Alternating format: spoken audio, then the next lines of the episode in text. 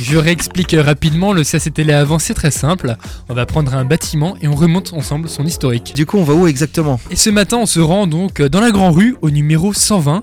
C'est une adresse que Léa affectionne tout particulièrement, c'est Ah. la librairie au Quai des Brumes. bah, euh, Par exemple, c'est quoi le J'adore. dernier livre que tu as acheté là-bas Tu te rappelles ou pas, la petite Léa, la dernière fois que tu allais Le là-bas dernier livre que j'ai acheté là-bas, c'était un truc de poésie. Un livre de poésie, c'est vrai. Un livre de poésie, mais je sais plus. Alors l'histoire à cet endroit-là débute avec un hôtel qui a été construit au début du XVIe siècle. Un hôtel dans la grande Voilà, rue, c'est ok. ça. La date, alors on pense que c'est 1540 parce qu'il y a dans la cour plusieurs inscriptions qui évoquent l'année 1540.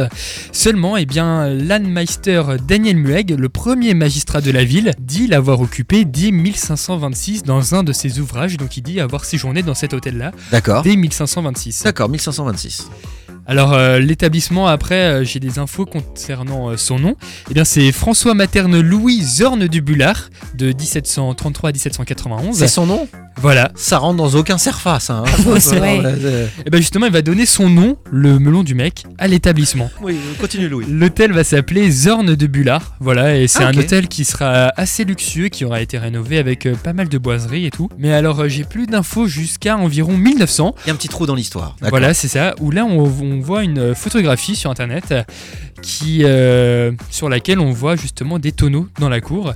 Et donc, Oh. euh, voilà, c'est- ça donne en fait euh, cette impression d'activité concernant une activité de stockage de tonneaux et de fabrication de tonneaux avec des bureaux situés un peu plus loin dans la rue. 1900. Il faut d'accord. savoir que la façade et la toiture qui donnent euh, sur la rue ont été inscrits à l'inventaire des monuments historiques le 25 juin 1929. Parce que vous le savez peut-être, en fait, sur la librairie, il y a une genre de, de coursive qui ressort, qui est en relief par rapport au mur, qui donne cette impression, bah, justement, qui rappelle un peu le luxe de l'époque. Il n'y a, pas un tonneau dans la librairie Ça, je Je sais me pas. demande- Honnêtement, je me demande s'il j'y y a ai- pas je un n'y tonneau, s'il y a étais- pas un- je je- m'y suis jamais Je rendu. veux pas dire de bêtises. Et justement, c'est en 2004 que la librairie Au Quai des Brumes va s'installer à cet emplacement-là. 2004, et Ouais. elle est toujours en place d'ailleurs. hein, Toujours cette en place, librairie, évidemment. hein. Ouais, ouais, ouais. Et j'espère qu'elle va rester ouverte, hein, non, mais Ouais. c'est- parce qu'il n'y a plus beaucoup de, de, de librairies Ouais, bah, à elles, ont, Strasbourg, elles ont hein. du mal à fonctionner. Il y en a pas mal d'ailleurs qui ont, f- qui ont fermé à Strasbourg. euh, Effectivement.